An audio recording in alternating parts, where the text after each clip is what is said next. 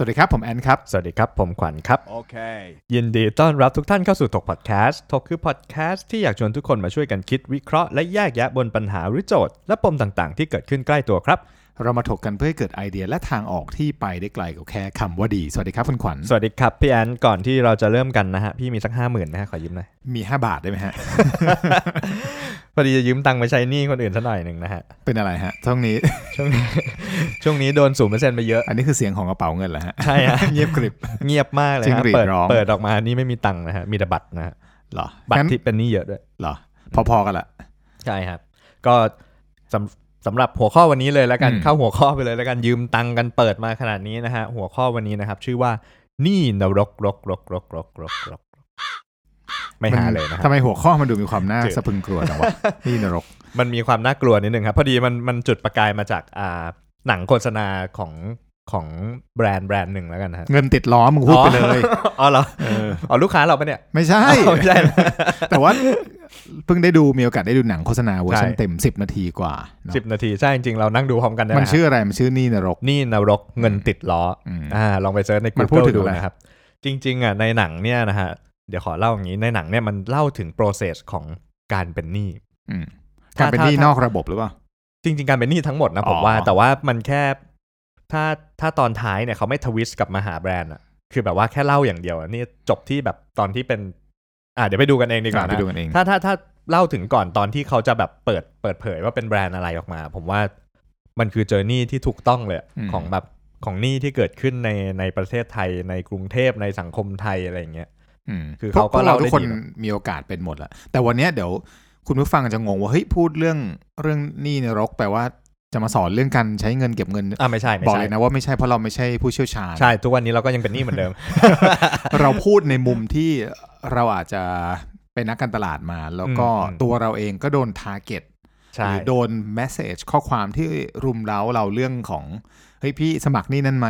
ทำนี่นั่นไหมถูกร่วมแคมเปญนี้ไหมรูดอันนี้ไหมผ่อนนี้ไหมถูกปะใช่ บางครั้งก็มีแบบหวั่นไหวบ้างจิตใจ กับ offer บางอย่างใช่ป่ะ ใช่จริง ๆ เนี่ยบูธบูธที่รับสมัครบัตรเครดิตทุกวันเนี่ยมเยอะมากเลยนะอืมแล้วเดี๋ยวนี้เขาแบบออน approach ไลน์ด้วยไง approach เราเหมือนแบบเหมือนอ่าคลินิกเสริมความงามอะพี่เห็นปะแล้วจะมีจะมีคนมายืนแล้วก็แบบเขาก็จะวิเคราะห์ตัวพี่ว่าเออมึงอ๋ออ้วนป่าววะอ๋อมึงอ้วนใช่ไหมมึงเอาไปเลย คือแม่งบางทีแบบว่าผมเดินผ่านแม่งแบบยื่นยื่นมาสลิมอัพไหมครับบอกอ้าวว่ากูอ้วนเหรอบางทีกูไม่ได้อ้วนนะเว้ยไม่ใช่าง นั้นเออนั่นนะฮะเนี่ยฮะเขาเขามีคนพวกนี้ด้วยนะฮะอืมแล้วก็จะเข้ามาแบบยืนแล้วก็ approach เราอืมแต่ว่าเดี๋ยวนี้ผมเห็นนะที่แบบว่าพวกเป็นบูธบัตรเครดิตอะบางทีอืมเขาเข้ามาเขาไม่ได้เข้ามาด้วยนีดเลยนะอืมเขาเข้ามาด้วย privilege ก่อนอืมบางคนเข้ามาแบบว่าจอดรถฟรีนะคะที่ห้างนี้นะคะ สามารถใช้ระบบ valet อืม parking ได้นะคะ ถ้าเกิดว่าท่านถือบัตรนี้ดูอะเริ่มีมมีราแบบศีมากเราก็กูจะไม่ได้แบบมีรถบอกเฮ้สิยกูไม่มีรถอ๋อน้องคนนี้พี่นั่งรถไฟฟ้ามาแต่บางคนก็อาจจะอาจจะ matter ไงบางทีแบบอุ้ยห้างนี้ฉันไปบ่อยอ่า ฉันอาจจะได้ valet parking อืมสักหน่อยวะอะไรใช่งี้ยเพราะบางทีก็วนกัน 3 ชั่วโมงไงใช่ใช่ป่ะแต่ว่าสิ่งที่แฝงมาหลังจากนั้นก็คือ พอเราไปที่ห้างนั้นเราใช้ valet parking เสร็จเรียบร้อยเสร็จปุ๊บเราขึ้นไปซื้อของใน power buy ในอะไร ถือบัตรนี้อยู่หรือเปล่าคะอ่ามึงรู้ได้ไงวะถ้าถือบัตรนี้นะศูนย์เปอร์เซ็นต์สิบเดือนไปเลยฮะก็มึงพุ่งมาชั้นที่เขา เฉพาะคนที่ถือบัตรนี้จอดได้เขาจะไม่รู้เลยไหมมันง่ายมาก ใช่อะฮะกลับมาเข้าเรื่องครับผม ขอนำเสนอก่อนเพราะว่าเมื่อวานนี้เพิ่งไปมีโอกาสไปไปโฮมโปรจะไปซื้อตู้อืมเย็นเพิ่มที่บ้านอืมเป็นตู้แช่แข็งเนาะอืมคราวนี้พอไปซื้อเนี่ยแล้วคือจริงๆเราเดี๋ยวนี้เซลล์ทำงานง่ายมาก เพราะพี่ดูข้อมูลจากโลกออนไลน์หมดแล้วอ่าดูสเปครุ่นดูความเย็นดูราคาอะไรไปครบหมดละอือหือขนาดขนาดไปถึงนี่คือจะไปจิ้มซื้อเลย ไปถึงทุกคนชิลมากเล่นเกมอืมชิลคุย พนักงานยืนอยู่รายล้อมเนี่ยประมาณ 10 คนแต่ว่าต้องเรียกแล้วก็เดินมาก็แบบ จะขายต่อแต่พี่บอกพี่จะเอาแล้วเครื่องเนี่ยอืมคำถามที่หนึ่งที่เขาถามพี่ให้ทายว่าถามว่าอะไร อืม ใส่ถุงไหมคะ ตู้เย็นพ่อใส่ถุงไม่ใช่ชาเย็น ตู้เย็นเออคือสิ่งที่เขาถามเนี่ยอ่าคำถามแรกซึ่งเซอร์ไพรส์มากอืมหน้าพี่คงดูเป็นคนแบบ ต้องการผ่อนอะผ่อนศูนย์เปอร์เซ็นต์ไหมครับ หน้าตาเดือดร้อนเงินนะคือคำถามที่หนึ่งยังไม่ยังไม่มาแนะนำคือตู้พี่เตอร์จิ้มว่ากูจะเอาตู้เนี่ยนะมิซูบิชิบลาบลาอืม ผ่อนศูนย์เปอร์เซ็นต์ไหมครับ ส่งเข้ามาวันก่อนไหน whatever ก็เลเลยยไม่ว่าถามเออถาจู่ว่าโจม0%จู่โจมอ่าพอพี่บอกไม่ผ่อน โอเคงั้นเดี๋ยวเชิญทางนี้ครับเขาก็พาไปกรอกที่อยู่ต่างอืมๆตามตามขั้นตอนนะอืมพอกรอกเสร็จปั๊บหนึ่งปุ๊บ เริ่มรู้แล้วนัดวันเรียบร้อยนัดเวลาปุ๊บอืมให้ถ่ายสลิปไปว่าอะเดี๋ยวมาจัดส่งวันนี้นะครับอืมถามอีก แล้วผ่อนไม่ให้ศูนย์เปอร์เซ็นต์สิบเดือน ครั้งที่สองนะครั้งที่สองอะไปเราเดินทางไม่ผ่อนครับไม่ผ่อนอืมเดี๋ยวผมรูดบัตรเต็มเพราะผอืมจะเอาแต้มจะเอาแต้มอืมเดินไปพร้อมกันจูงมือไปถึงเคาน์เตอร์แคชเชียร์ปุ๊บจ่ายตังค์ ในระหว่างที่รูดบัตรเขาก็จะคุยกับแคชเชียร์ด้วยภาษาที่เราไม่เข้าใจว่าเดี๋ยวต้องกดโค้ดนี้ได้ส่วนลดอะไรเนี่ยก็ว่ากันไปก็ก็ขอบคุณพี่เขาที่เขาช่วยดูให้ตรงนั้นก็คือ save ได้อีกสามร้อยกว่าบาทอืมเสร็จปุ๊บแป๊บนึงแต่ถ้าพี่ผ่อนศูนย์เปอร์เซ็นต์พี่ได้เลยพี่ได้ตรงนี้พิ่มจะเอากอะไรวะคือวันนี้จะให้พี่ผ่อนจนน้องวิจะนาเอาทีอะไรสุดท้ายที่ที่ขณะแคชเชียร์รูดไปแล้วอะให้มีการกดยกเลิกออกมาก่อนนะอืมเพื่อแบบพี่ผ่อนหรือเปล่าอ่าในวินาทีนั้นอะ โคตรลำคาญเลยแต่เราก็ต้อง อืม ให้ทุกอย่างมันดำเนินต่อไปถูก อื ปะ ม เพราะเรา อืม เราพูดชัดเจนมาก แล้วเป็นคนคนเดิม กูไม่ผ่อน คือกูแค่ไม่ได้อยากเอาเงินสดไปเพราะกูจะเอาแต้มไปทำอย่างอื่นใช่ป่ะ เออ ประเด็นที่มากกว่านั้นคือพอออกมาเสร็จปุ๊บก็นั่งคิดว่าทำไมเขาถึงต้องกระตุ้นให้เราผ่อนศูนย์เปอร์เซ็นต์ อืมเขาได้อะไรปะเนี่ย มันต้องได้อยู่แล้วถูกไหม คือในเชิงเนี้ยธนาคารก็อาจจะต้องมีอินเซนティブหรือมีอะไรให้กับ คอมมิชชั่นนิดนึง พื้นที่หรือเปล่า อืม แต่ก็ไม่เข้าใจว่าแล้ว ช่วงช่องว่างของการเงินมันเอามาอ่าเล่นไม่รู้ยังไงหลักการเออเพราะว่ามันไม่ใช่มันศูนย์เปอร์เซ็นต์แปลว่าอืมเราไม่เสียดอกเบี้ยเลยถูกปะอืมแต่เขาอาจจะมีการคุยกันว่าถ้าเกิดมีคนผ่อนแล้วนไม่รู้คิดมันอาจจะไปลดยังงคอสหรือไปอะไรกันไม่รู้อันนี้ไม่รู้เหมือนกันเนอะก็มันมีมันมีอย่างเงี้ยทำให้แบบเฮ้ยทุกทุกโอกาส ถ้าเราแบบ เพลียงพล้ำไปนิดเดียวใช่เหมือนเลี้ยวรถผิดอะเราต้อ้อองมมีสติอ้อมนิดนึงยาวนะ คือเลี้ยวรถผิดไปแล้วไปไปอืมไปผ่อนแล้วอย่างเงี้ยโอเคอ่าแน่นอนศูนย์เปอร์เซ็นต์มันก็โปะได้ สมมติอ่าเราอ่าเฮ้ยเราลืมไปเราขอแบบจ่ายเต็มจำนวนมันไม่มีอืมปัญหาอืมแต่ถ้าเราลืมพลั้งตัวไปเป็นแบบศูนย์จุดแปดสี่เปอร์เซ็นต์อืมต่อเดือนสิบเดือนงาเรีนยบร้อยเข้าจะขอปิดก่อนเขาก็จะมีคันดิชันอ่าว่าข้อแม้ว่าถ้าจะปิดก่อนล่วงหน้ากี่เดือนต้องเสียหน้าไม่แล้วทีนี้ค่าธรรมเนียมอ่าเออ่าอเพราะฉะนั้นการเป็นหนี้มันมันเป็นได้ตลอดมใช่ใช่เอาของพี่เนี่ยเป็นเคสแบบอ่า โดน approach อืมแล้วเราจะแบบหนีตลอดใช่ป่ะ ส่วนของผมเนี่ย เป็นการวิ่งเข้าหาพี่เขาใส่หนี้เหรอเดินเดินเข้าไปเสร็จปุ๊บถามก่อนเลย มีผ่อนศูนเปอร์เซ็นต์ไหมครับเออคือถ้าเราดูจากในในในหนังโฆษณาของอืมของเงินติดล้อนะอืมเราจะเห็น journey ว่าแบบ เอ้ย ใช่เลย คือแบบว่าเหมือนแบบ แล้วยิ่งทุกวันนี้นะพี่ผมว่าโซเชียลมีเดีย หรือยิ่งแบบเป็นพวกเรื่องของ Internet of Things มันเยอะขึ้นอะ เช่น ตู้ปลา Xiaomi อืมสามารถทำให้นู่นนี่นึกออกปะเห็นแล้วแม่งบอกโอ้โหมันก็น่ามีเหมือนกันนะอืมอะไรอย่างเงี้ย ของเมันต้องมีของมันต้องมีเของมันต้องมีอะถ้าใครถ้าใครได้เข้าไปดูในหนังโฆษณานะครับ มันจะมี insight อะไรอย่างเงี้ยเยอะแยะมากมายเห็นเพื่อนถ่ายรูปคู่กระเป๋าบ้างอ่าของมันต้องมีบ้างอะไรบ้างอย่างเงี้ยแล้วเหมือนแบบพอพอเราเห็นเราก็อยากที่จะไปดูพอเราไปดูแล้วก็เราก็จะ approach หาเขาเลยว่ามีผ่อนศูนย์เปอร์เซ็นต์ไหมครับเพื่ถ้าอไม่มีผมก็จะไม่ซื้อนะครับ เป็นการสร้างหนี้แบบโดยโดยตัวเองอ่าโดยตัวเองนะ แต่ว่าไม่แต่ก็ว่าแปลว่าอะไร อันที่หนึ่งสิ่งเรามันอยู่รอบตัวตลอดใช่เวลาใช่ใช่ทำให้เราต้องคิด แล้วก็แบบเฮ้ยเอาไม่เอาเอาไม่ใช่เอาใช่ถูกปะทำให้เราต้องชั่งใจนิดหนึ่งบางทีแบบว่าเออมันก็จะมีสิ่งที่เราอยากได้เต็มไปหมดทุกวันนี้เพื่อนแชร์เต็มไปหมด Xiaomi ยิ่งผลิตเยอะยิ่งโอ้ยยิ่งดูแบบ แต่เชื่อว่าใน step หนึ่งเนี่ยมันมีกฎหมายควบคุมนะการโฆษณาศูนย์เปอร์เซ็นต์น่ะครับ ว่าต้องอยู่ไม่เกินเท่าไหร่ที่ไหนบ้างอะไรเงี้ย แต่อันนี้มันเหมือนกับเป็นพริตตี้อะคือถ้าอืมเมื่อวานนี้พี่เขาสวยเป็นสาวสวย พี่อาจจะเพลี่ยงพล้ำได้ เพลี่ยงพล้ำต่อศูนย์เปอร์เซ็นต์นะคือคือมันก็ไม่ใช่หรอกแต่ว่าสิ่งเร้าอยู่ แล้วก็ message ของการกระตุ้นให้คนแบบอืมพี่รู้เลยโหมันไม่เป็นภาระหรอกเออแต่เขาอาจจะไม่รู้ว่าพี่มีหนี้อยู่ข้างหลังบ้านอืมอีกประมาณ 3 ก้อนที่ผ่อนศูนย์เปอร์เซ็นต์อือฮึเดือนละสามสามพันใช่หใช่รือสองหมื่นใช่ถูกปะถูกเพราะฉะนั้นถ้าเราสะสมไปเรื่อย หน้ามืดเหมือนกันนะเอาจไม่ริงๆแล้วหน้าไม่เลยนะเออพอตอนเย็นเอ้ยพอตอนไม่ใช่เย็นเย็นมาจากไหนวะพอตอนปลายเดือนอย่างเงี้ยพอเงินออกมาอย่างเงี้ยแล้วเราต้องมาแบบแจกแจงกระจายว่าแบบว่าเอ๊ะตังค์เราจะไปอยู่ที่ไหนบ้างอะไรอย่างเงี้ยแล้วเราก็จะเห็นว่า โอ้เต็มไปหมดเลยศูนย์เปอร์เซ็นต์ศูนย์เปอร์เซ็นต์เต็มไปหมดเลยนะอะไรอย่างเงี้ยถูกในก็อะเอาเอาเอาแบบนี้แล้วกันอะเป็นเป็นทางออกหรือเป็นไอเดียในการแก้ไขจุดตรงนี้ครับ อย่างที่เราออกตัวเอียดไปแล้วเมื่อกี้ว่าเราไม่ใช่เอ็กซ์เพรสทางด้านการเงินอืมตัวเราเองเนี่ยผ่านเส้นทางการเดินทางแบบเป็นหนี้กันมาบ้างใช่หนี้ใหญ่หนี้เล็กมีหมดอะถูกปะยังมีอยู่เออแล้วก็อะเริ่มเริ่มแก้ไขกันได้เริ่มวางแผนกันได้ก็ก็น่าจะดีคราวนี้อืมมานำเสนอมุมมองว่าแบบไอ้ที่ที่เราไปดูมาอืมว่าเอามาช่วยตัวเราว่าเราสามารถเอามาช่วยปรับแก้พฤติกรรมทางการเงินได้บ้างอะอืมเอามาปรับฐานพีระมิดทางการเงินเนี่ยอืมมันมีวิธีอะไรกันบ้างที่เราไปเรียนรู้มาวันนี้อะเราเอามาฝากเป็นหัวข้อแล้วกัน ครับผม ก็ของผมก่อนเลยของผมก่อนเลย เพราะว่าผมเนี่ยเป็นคนแบบ approach หาหานี่อืมเป็นพวกวิ่งเข้าใส่ป็นพกวิ่งเข้าใส่เป็นพวกเห็นนี่แล้ววิ่งเข้าใส่เราก็จะเหมือนแบบว่า ก็จะเหมือนว่า เออเราก็ต้องไปหาดูแหละครับว่าแบบเหมือนแบบ เฮ้ยแม่งทำไงวะบางทีบางทีมันก็เบื่อเหมือนกันนะมันจะมีช่วงหนึ่งที่แบบหนี้พีคๆเลยนะ อืม ช่วงแบบน่าจะปี 2 ปีที่แล้วอะไรเงี้อืยม แล้วเหมือนแบบหนี้หนี้พีคๆแล้วมันก็จะเหมือนแบบนั่งนั่งทำงานอยู่เนี่ยแหละอยู่ที่ออฟฟิศตอนสมัยพี่เป็นหัวหน้าผมนั่นแหละอืม ก็จะนั่งทำอย่างไม่ใช่อื่นละที่ไม่ใช่เลยพี่ไม่ได้ปล่อยกู้นอกระบบเว้ย เออ นั่นแหละ ก็เราก็จะนั่งดูเหมือนนั่ง search ดูแม่งวิธีอะไรแบบ personal finance บ้าง การจัด budget บ้าง นู่นนี่นั่นบ้างอะไรเงี้ย ก็ไปหามาเรื่อยๆ จน พบค้นพบหนังสือเล่มหนึ่งอืมถูกแนะนำโดยพี่แมทที่ผมเคยพูดไปแล้วในอืมใน EP ก่อนหน้านี้อืมแบบว่าเออมันเป็นคนที่แบบ เราก็ถือว่าเขาเป็นไอดอลเราอะไรเงี้อืยมแล้วเขาก็มี EP หนึ่งในใน YouTube เขาที่เขาพูดถึงเรื่อง personal finance อืมแล้วเขาก็ยกตัวอย่างไม่ได้ยกหรอกฮะเขาแนะนำเป็นหนังสือเล่มนี้เลยนะฮะชื่อว่า total money makeover อืมเจ็ดขั้นตอนแห่งการเปลี่ยนวิถีชีวิต ใช่ แห่งการการเงินการเป็นเงินหนี้ทั้งหลายเลยฮะ แล้วก็อ่า หนังสือเล่มนี้เขียนโดยคุณเดฟแรมซีแต่แม่งใช้ได้จริงเหรอวะ ถามจริงไอ้วิธีกาจรริงเจ็ดขั้นตอนนี่หาอะไรพวกเนี้ยมัน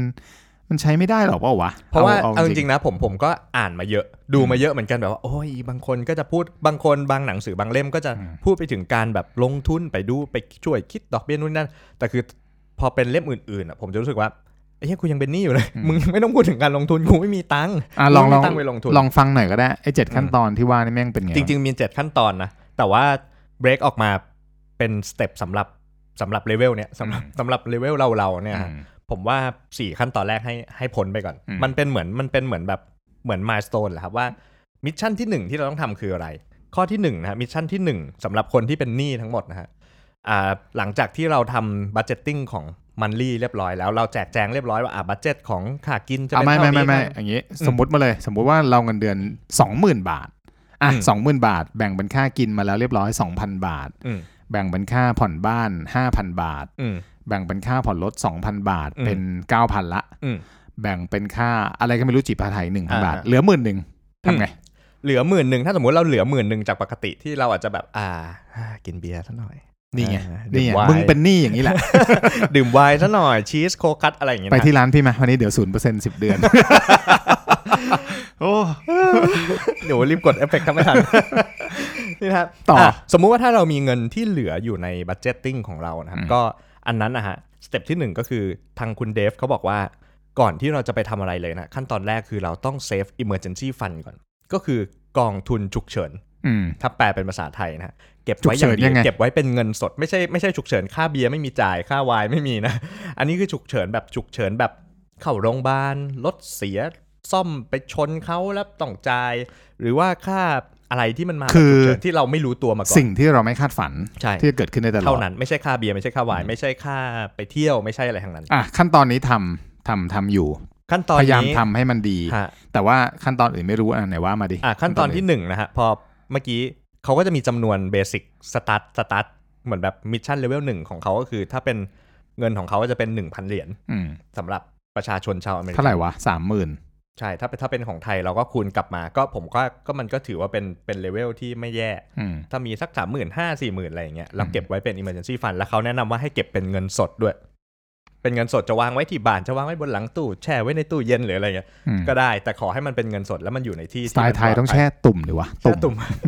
ใส่ไหแล้วฝังเออใต้ดินเอไว้อฝังดินอ่าอันนั้นคือ step ที่หนึ่งstep ที่สองเนี่ยเขาให้คอนเซ็ปต์มันคือ debt snowball อืมคืออะไร snowball มันคือมันคือการก้อนที่หนี้เราหิมะเออเราเอาหนี้อะครับมาเรียงกันก่อนอืมเรามาเรียงกันก่อนว่าหนี้ก้อนไหนจ่ายรายเดือนน้อยอ่าเราเรียงจาก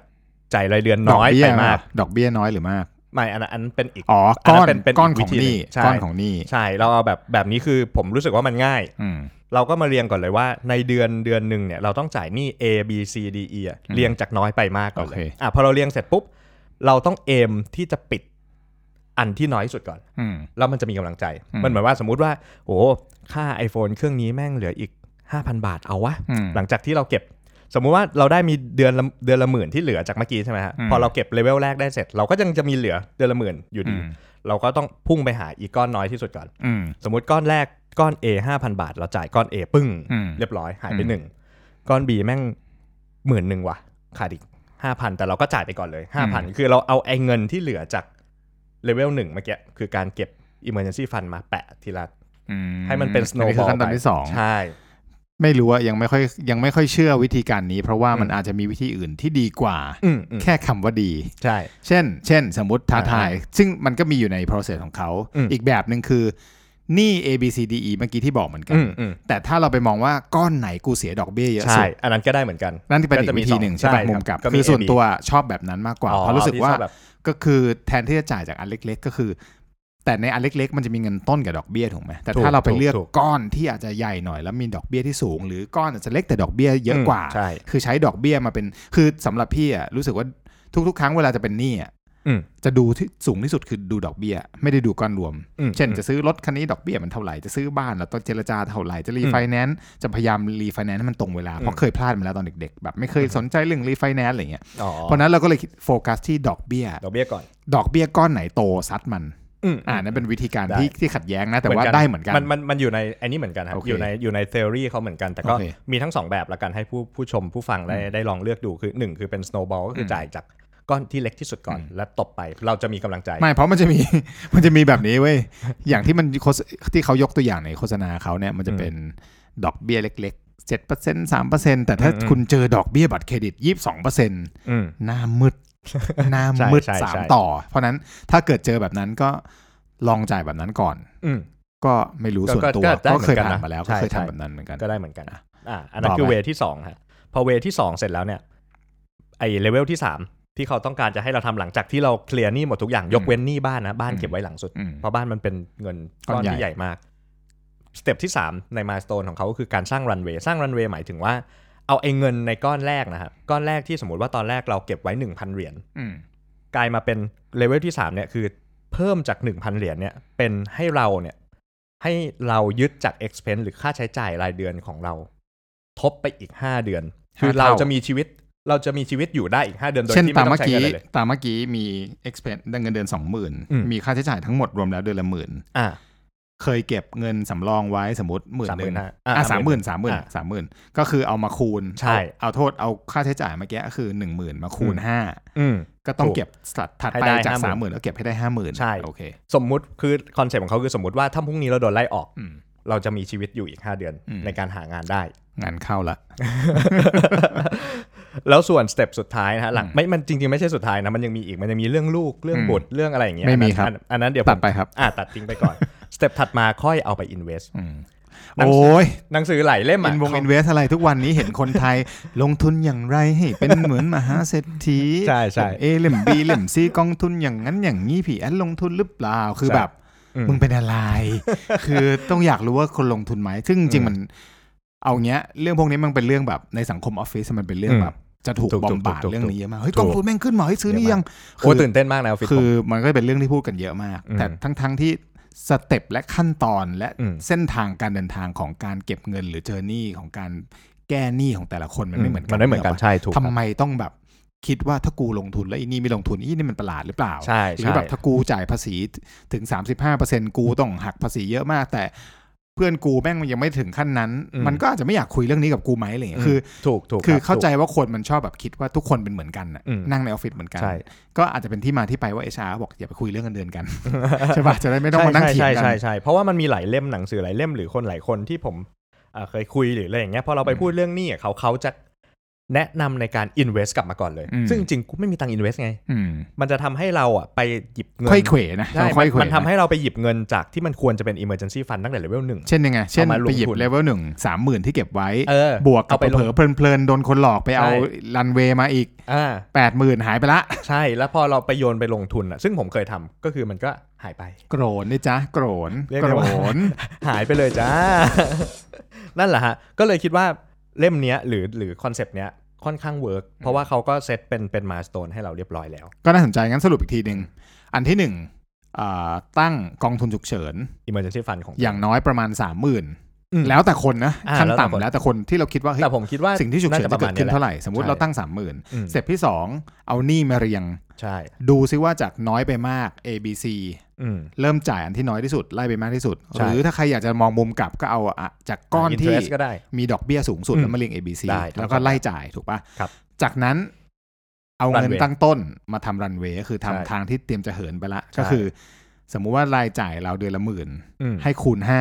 ใช่แล้วเริ่มเก็บเงิน 50,000 นี้เก็บไว้ใช่ถูกไหมก็บเพราะฉะนั้นเราก็จะมีไว้ใน emergency เหมือนเดิม emergency 30,000บวก runway ที่เป็น 50,000 เพราะฉะนั้นใช่เราจะมี 80,000 ละใช่เก็บไว้ในตุ่มใช่เวลาฝัโดงนไล่ดิอนอกแม่งจะได้ไว้ไม่รู้สึกไม่ต้องมาคร่ำครวญร้องไห้ พอโดนไล่ออกลงไปเปิดตุ่มเอาเฮียปลูกแดงหมด ไม่เหลือเฮียเลยแล้ว จบชีวิต จากนั้นมึงค่อยคิดว่าจะกลองงทุนทุนดีไหมใช่อย่างถูกไรใช่ป่ะถูกครับอืมถูกครับเป็นแบบนั้น หรือมีทางอื่นไหมโซลูชันอื่นที่ถ้าสมมติว่า นอกจากหนังสือเล่มนี้หรือนอกฮะจากที่คุณแมทเดียเวล่าบอกมาเนี่ยอืมเราว่ามันก็มีอย่างอื่น พวกพอดแคสต์อันนี้ก็มี expert ทางการเงินใช่สอนเยอะแยะเลยใช่ที่เราเราฟังกันที่ขวัญฟังก็เป็น Money Buffalo ใช่ใช่มีปะ Money Buffalo เป็นนะฮะเกร็ดเรื่องเงินต่างใช่ มีเขาจะไปพูดถึงเรื่องอ่าเรื่องหนี้พวกนี้ด้วยนะครับ มีเรื่องบ้านหนี้บ้านหนี้รถหนี้นู่นนี่นี่อะไรอย่างเงี้ยครับ มีเพจ ชื่อ Money Buffalo ก็เป็นวาดเป็นการ์ตูนลายควายเอ่อพี่ถุยเขาเรียกตัวเองว่าพี่ถุยเออควายเป็นเป็นตัวโหดมากเป็นตัวกระบืออืมอ่าเป็นพี่ถุยก็จะมาสอนการลงทุนสอนการเคลียร์หนี้อะไรเงี้ยอืมผมว่าเป็นเพจที่ดีครับอันสุดท้ายที่ที่พี่ฟังทุกเช้าเขามาทุกเช้าวันจันทร์ครับ ชื่อ The Money Coach เขาอยู่ภายใต้ของ The Standard แหละมั้งครับ ก็พี่ชอบฟังเพราะว่าสองคนที่เป็นพิธีกรเขาสนุกอืมแล้วก็เขาพยายามพูดตรรกะเรื่องของเงินให้เป็นเรื่องที่ง่ายอือฮึ แล้วมันก็ส่วนใหญ่เขาจะเอาชีวิตจริงมาครับมาเล่า เช่นสถานการณ์จริง มีคนทางบ้านส่ง comment มาอืม inbox อืมมา แล้วมันดูเฮียมันชีวิตกูนี่หว่าใช่ป่ะส่วนใหญ่จะมันดูฟังจริงตอนหมดเลยอาบน้ำตอนเช้าอ๋อคือคนชอบแบบเฮ้ยมึงฟังพอดแคสต์เยอะแยะ มึงฟังตอนไหน มึงทำอืมสตอรี่ลง Facebook อืมก็ข้อที่หนึ่งกูไปรถไฟฟ้ากูก็ฟังได้ กูไม่ได้ขับรถถูกกูนั่งแกร็บกูก็ฟังได้ถูกขับปะรถก็ฟังได้ เอออาบน้ำกูก็ฟังได้ คือ คือ บางทีเราไม่จำเป็นต้องคิดโอ้โหเราต้องปิดห้องเปิดเป็นห้องเรียนอย่างเงี้ยมันไม่จำเป็นไงเพราะฉะนั้ถูนกพวกนี้มันถูกครับคือไว้ไว้ย่อยง่าย ๆ เสพใช่ง่ายๆใช่แต่ว่าใช่จะใช้ไม่ใช้แล้วแต่คนละถูกป่ะอืมเออใช่ถูกต้องครับ สุดท้ายมีซีรีส์ใช่ป่ะ Netflix ที่ขวัญบอกเรื่อง The ใช่ Minimalist The Minimalist นะฮะ ลองเข้าไปดูกันเป็น documentary ก็จริง ๆเขาก็สะท้อนสะท้อนเรื่องพวกนี้ได้ดีว่าแบบเออสุดท้ายแล้วบางที Black Friday หรือแบบไอ้พวกเหตุการณ์ลดถล่มทลายทั้งหลายเนี่ยที่มันจะสร้างให้เราอะทำไมอะเข้าไปอยู่ในวงจรต้องซื้อดิ รถถล่มทลายต้องซื้อก็ดิถ้ามันซื้อมามันไม่ได้ใช้มันไม่ได้จำเป็นก็ใช้มันดิแต่จะไต้องซื้ออ๋อใช้มันเออเอะทำตารางใช้แม่งไปทุกวันแต่ว่าวันนี้เราขอจะงมัใช้นต้องตู้มีเย็นเราจะใช้ตู้เย็นเออตู้นี้ ทุกวันจันทร์สิบโมงเราจะเปิดตู้เย็นเอออะไรอย่างนั้นใช่ไหมครับ ได้ครับ ประมาณนั้นท้ายที่สุดมีอะไรแนะนำอีก อะไรที่ไม่จำเป็นทำไม ก็ทิ้งมันไปอืมไม่ต้องซื้อก็ได้อืมอืมก็แม่งก็โคตรสวนทางกับของมันต้องมีนะ มึงก็ไปสร้างแฮชแท็กนี้ขึ้นมาดิ ใช่ใช่ของใช่ไม่จำเป็นทิ้งจมันไปริงๆเขามีเขามีเป็น challenge เขาด้วยนะ The อืม Minimalist Challenge 30 วันอืมเขาทำแบบว่าไอของที่อยู่ในบ้านเราเนี่ย ก็สมมติวันที่หนึ่งให้เราบริจาคหรือทิ้งหรือมโดเน a หรือหรือทำอะไรก็ได้ทำประโยชน์ให้มันให้มันไปทำประโยชน์กับคนอื่น เช่นอืมผมมีหนังสือเล่มหนึ่ง เอาเล่มเนี้ยออกไปจากบ้านคุณอืมแล้วก็นับเป็นวันที่หนึ่งวันที่สองสองชิ้นอืมวันที่สามก็ดีนี่สามชิ้น วันที่สามสิบสามสิบชิ้นอืมแล้วบ้านคุณจะโล่งพี่ทำมาหมดแล้วไปดูได้ เช็คได้ ยังมีลกอยู่บ้างก็กลับมา แต่ว่านั่นแหละครับอืมก็อาจจะเป็นวิธีการมองว่าเอ่อก็อาจจะต้องขอบคุณขอบคุณคลิปโฆษณานั้นนะที่อืมใช่เรื่องหนี้นรกหนี้ที่ทำให้นรกเราคิดว่าเฮ้ยจริง ๆ สถานการณ์ที่มันนำเสนอสิบนาทีในในอืมผ่านตัวละครอะ แบบดีอยากนะได้ของหรู อยากไปเที่ยวเมึงนผ่อนอกปูอะผมได้จำได้มีฉากหนึ่งแดงแม่งผ่อนปูปูมามาได้ผ่อนศูนย์เปอร์เซ็นต์หกเดือนพ่อง คือคือจริง ๆ แล้วแม่งอยู่ใกล้ตัวเรามากเลยนะจริงนี่อะจริงแล้วมันมีก้อนใหญ่ก้อนกลางก้อนเล็ก จริงอืๆมเราเลือก มันเห็นภาพหมดจัดการได้ใช่ใช่ใช่อยากได้คีย์บอร์ด อยากได้มือถือ เคยคยารั้งหนึ่งอยากได้เมาส์ก่อนจบเล่าให้ฟังก่อนเคยครั้งหนึ่งอยากได้หม้อต้มไม่ไม่อะไรสักอย่างจำไม่ได้ละซูวีเปล่าแล้วก็ไม่ไม่แล้วก็เพลิดเพลินไม่ได้สนใจโดนโดนพนักงานเงี้ยผ่อนไหมครับพี่ศูนย์เปอร์เซ็นต์แต่เราไม่ได้ทันคิดว่าศูนย์เปอร์เซ็นต์กี่เดือนเงี้ยอืมเราก็บอกผ่อนไปอืมจากนั้นพอ statement บัตรเครดิตมา ดูมาเฮ้ยเดือนละ แปดเก้าร้อยอะไรวะ กูไม่ได้ใช้เลยมันมันเกิดขึ้น โทรไปเม้งลืมโทรไปเม้ง call center อีโทรไปด่าเขาอะไรเงี้ยแบบผลสุดท้ายเอาคุณผู้ชายได้ซื้ออนนี้ไหมครับอ๋ออ๋อซื้อครับก็แบบหน้าง่โทษอยทีๆครันิบดนึงอะขอโทษขอโพยน้องเขาไปเลยแต่แบบอ่าบางครั้งมันเป็นภาระที่แอบซ่อนอืมแล้วเราคิดว่าเฮ้ยเรามีกำลังสบายอืมโหถูกเงินเดือนเท่านี้เรามีบัตรเครดิตใช่แต่จริงๆแม่งของแม่งไม่จำเป็นอะอืม ถูกปะใช่แล้วก็การที่จะต้องคิดว่าของที่ต้องผ่อนอะมันไม่จำเป็น คือตอนเนี้ยอืมในจิตของพี่นะอืมไม่รู้จะช่วยคนอื่นได้หรือเปล่าแต่ว่า ถ้าคิดว่าสะไม่สามารถซื้อเงินสดได้อืมไม่ซื้ออือมเรารูดบัตรได้นะ แต่สิ้นเดือนนั้นเราจะเอาเงินไปจ่ายทั้งก้อนอืมอันนี้จะพยายามให้เป็นแบบนี้ เพราะว่าไม่ต้องการให้เกิดวงจรอะไรแล้ว เพราะตอนนี้กำลังจะอืมตัดวงจร ตอนนี้อยู่ในขั้นสโนบอลที่จะอืมอืมตัดหนี้บ้านให้ได้จบอือฮึรถรถอะไรไม่มีละ คือเหลือออฮึเหลือสโนบอลอยู่เล็กน้อย ก็จะอือฮึพยายามคิวมันให้จบ อืมอันนี้ก็เป็นวิธีหนึ่งที่ที่ช่วยได้คือการหักดิบอืมคือตัดเลิกคิดไปเลจยริงเนี่ย ตอนนี้ทุกวันนี้ พยายามใส่เสื้อผ้าสีดำอืมอย่างเดียวอืมเออมีซื้อบ้างไม่ต้องซื้อหลาบายงรอบอย่างแต่แบบ ไม่ต้องซื้อไม่ต้องเลือกไม่ต้องสั่นอะไรมากใช่มันก็จะแบบจบชีวิตไปได้ไม่ไม่ไม่ไม่ไม่ต้องวุ่นวายถูกครับ ดีครับ ก็สำหรับวันนี้นะฮะ EP 12 นี่นรก ให้คุณนะฮะขวัญฝากเอ่อนอกจากนี้รกให้คุณขวัญฝากแฮชแท็ก ของไม่จำเป็นอะไรนะ เอาคิดขึ้นมาสักอันหนึ่งอะไรนะ ทิ้งแฮชแท็กไว้ให้แบบ ตรงข้ามอะไรที่มันตรงข้ามแบบของมันต้องมีอะของไม่ต้องมีไงเหรอ เอาง่ายๆอย่างนี้เลยเหรอมึงเอาง่ายๆอย่างนี้ได้เลยใช่ไหมของไม่ต้องมีก็ได้ใช่ไหมเออของไม่ต้องมีแล้วก็เหมือนแบบพอเจอพอเจอโฆษณาอะไรอย่างเงี้ยสมมติว่าเพื่อนแชร์อะไรมาอย่างเงี้ยเราก็เข้าไปแฮชแท็กของไม่ต้องมีอืมใช่ของเพราะว่าแม่งมันไม่ต้องมีได้ไหมมันมีมันมีอ่าเพื่อนเพื่อนเราคนหนึ่งที่เป็นแบบว่ามีโพสต์วันนั้นโพสต์รูป แบบบิกขึ้นมาอืมโพสต์แบบบิกขึ้นมาอืมในสตอรี่ผมก็เลยให้เขาไปถามเขาว่า เขาบอกว่าโอ้เขาอยากได้มากเลย ผมก็ใครแค่มึงแค่พูดเข้าชื่ไปอมาเลย แค่เข้าไปชื่อพัสสิทธิ์อ๋อผมก็แค่เข้าไปคอมเมนต์เขาว่าแบบว่า พี่อยากได้มันมาทำอะไรครับอืมเนี่ยเขาบอกก็อยากได้อะแล้วพี่ใช้มันทำอะไรครับอะไรเงี้ย คือเราสนิทกันนะฮะเราก็จะพูดอย่างนี้ได้นะฮะแต่คนผู้ฟังไม่ไม่ต้องไม่ต้องอย่างนี้กับคนอื่นคนแปลกหน้านะ อะไรอย่างนั้นนะ คือจริงๆแล้วบางทีเราอาจจะลืมหลงลืมเนาะอืมบางทีเราเห็นของที่มันแบบเจ๋ง ตู่ปลาอัจฉริยะอะ บ้างอะไรอัจฉริยะบ้างรวบ แฮชแท็กไปเลยฮะขขอองงไม่ต้องมีขอขอเปลี่ยนเป็นของแม่มไม่ต้องมี ของไม่จบ ต้องมี จะได้เคลียร์ดีจะได้ครับชัดเจนและเป็นสเตรทเอ่อสเตทเมนที่พูดกับใจเราด้วยว่า อืม บางครั้งของมันไม่ต้องมีหรอก อืมตู้โชว์ที่บ้านสะสมคอลเลกชันนั่นนี่โน่นฝุ่นแม่งเต็มบ้านนี่แจกกันมาวางเอมาอก็ โอเคนะครับก็ถือว่าหอมปากหอมคอนะครับสำหรับ EP 12 นะครับผม นี่นรกนะครับผมฝากไว้ด้วยนะฮะสำหรับทกพอดแคสต์นะครับ สามารถ เข้าไปรับชมรับฟังได้ทุกช่องทางนะฮะแล้วก็อย่าลืมเข้าไปติดตามเพจของพวกเราด้วยนะครับถกนะครับทอถุงกอไก่สำหรับ EP 12 นี้ขอลาไปก่อนสวัสดีครับ